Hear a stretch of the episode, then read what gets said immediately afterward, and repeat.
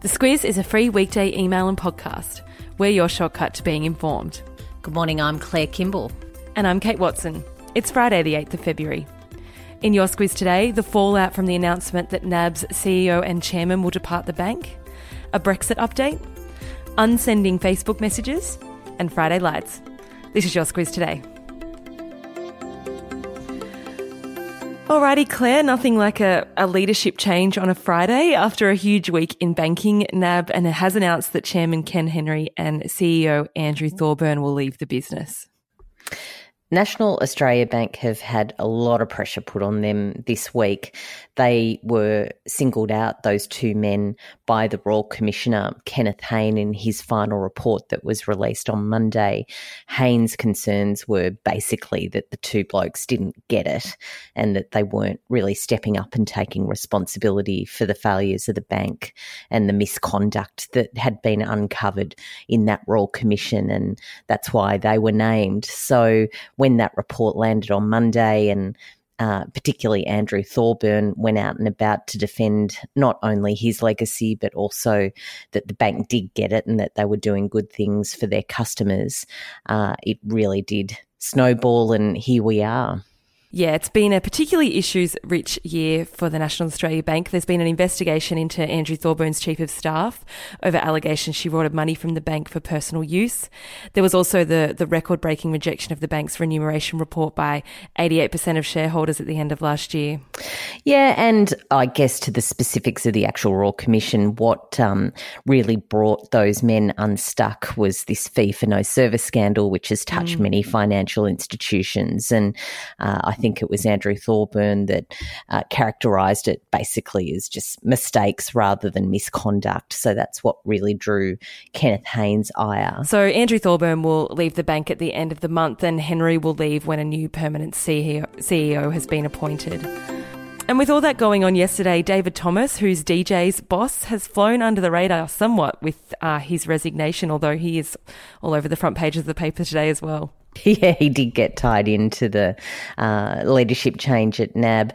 Yeah, there's some suggestion in a, in a couple of um, papers that there were um, allegations levelled against him uh, as well for misconduct. Um, although these papers that have mentioned that have made it very clear that there's no suggestion that that was the reason for his departure. Certainly, the company has said that uh, he's going for personal reasons. Uh, David Jones, like all retailers in Australia, really struggling for sales and, and for profit. Uh, it's a really tough market, and David Jones particularly struggled in the lead up to Christmas. Although they've reported still positive numbers, they really had a, a very bad uh, December by the looks of things. So, leadership change there. He's the fourth boss of um, that iconic Australian department store to go in the last five years. And no, no word on who is replacing any of those people yet. Not permanently. Not permanently no, still yeah. got to go through.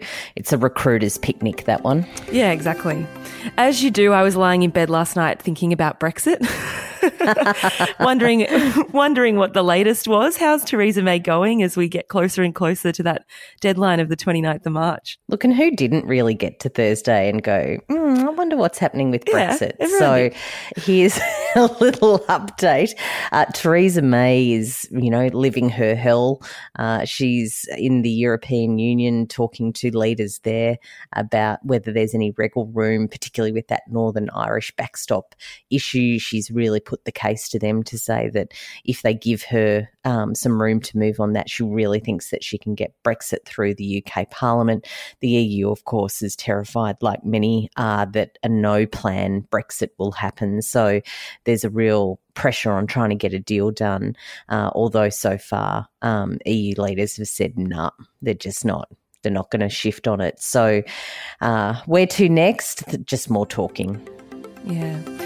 Do you remember on your old Nokia mobile phone when you sent someone a message, you could quickly change your mind and frantically hit the stop button? It was around the time. I don't think when I had a Nokia phone, I even knew how to text. So I do remember you could. There was only a certain amount of characters you could text, so you'd have to send yeah. sort of two or three. Oh, those were the days. Anyway, Mark Zuckerberg is bringing it back. You can now unsend Facebook messages. Yeah, and it's one of those things like I was surprised reading this article, particularly that there's other platforms that you can do that on. The interesting thing, apparently, some executives at Facebook have had this recall power for quite a while. So they've sort of had their settings um, rejigged in the back end for a certain group of people. But um, yeah, you, with new changes that have been launched, you've got 10 minutes to delete anything that you don't oh. want posted to Messenger. Only 10 so, minutes. Well, that's a long time to think about it. Well, you can. It's also a long know. time for someone to get on their phone and read it.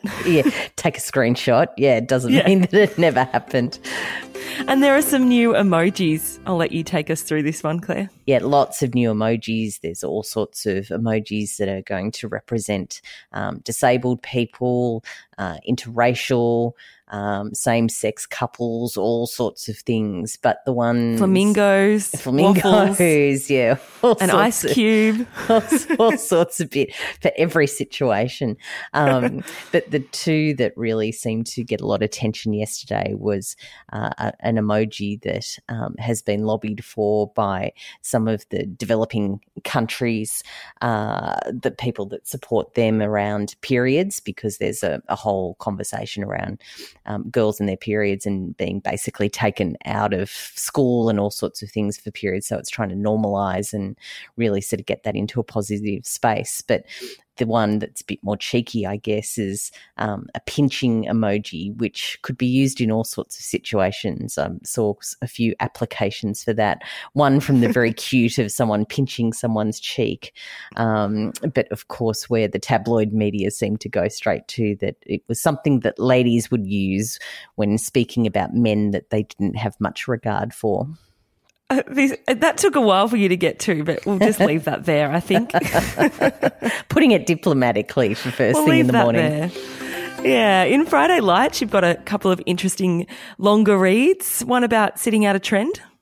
Yeah, who doesn't like sitting out a trend? It's I think the older you get, the harder it is to keep up with all of this. um, mm. Yes, no, sitting out a fashion trend. There's a uh, case for that. Um, the other one is uh, a longer story that's in the New Yorker um, at the moment about Dan Mallory, who goes by the pen name AJ Finn, uh, he wrote one of the more successful books of um, novels of last year, uh, The Woman in the Window. And he had claimed as part of his story and doing the publicity trial last year that he'd had brain cancer, but that's not true. And he fessed up to mm. that in mm. this interview. So it's quite an interesting read. And a recipe for bubble and squeak to, to round out Friday Lites. Uh, you've heard it a few times this week. We'll say it again. If you haven't received the Squiz Today email for a few days, you might you might be missing us by now. Add hello at mythesquiz.com.au as a contact. If you're still having problems, shoot us a message and we'll get it sorted. The subject line, Claire. So the subject line is I'd rather leave while I'm in love, which is a Peter Allen song. Uh, oh, I don't know if we've had a Peter Allen song.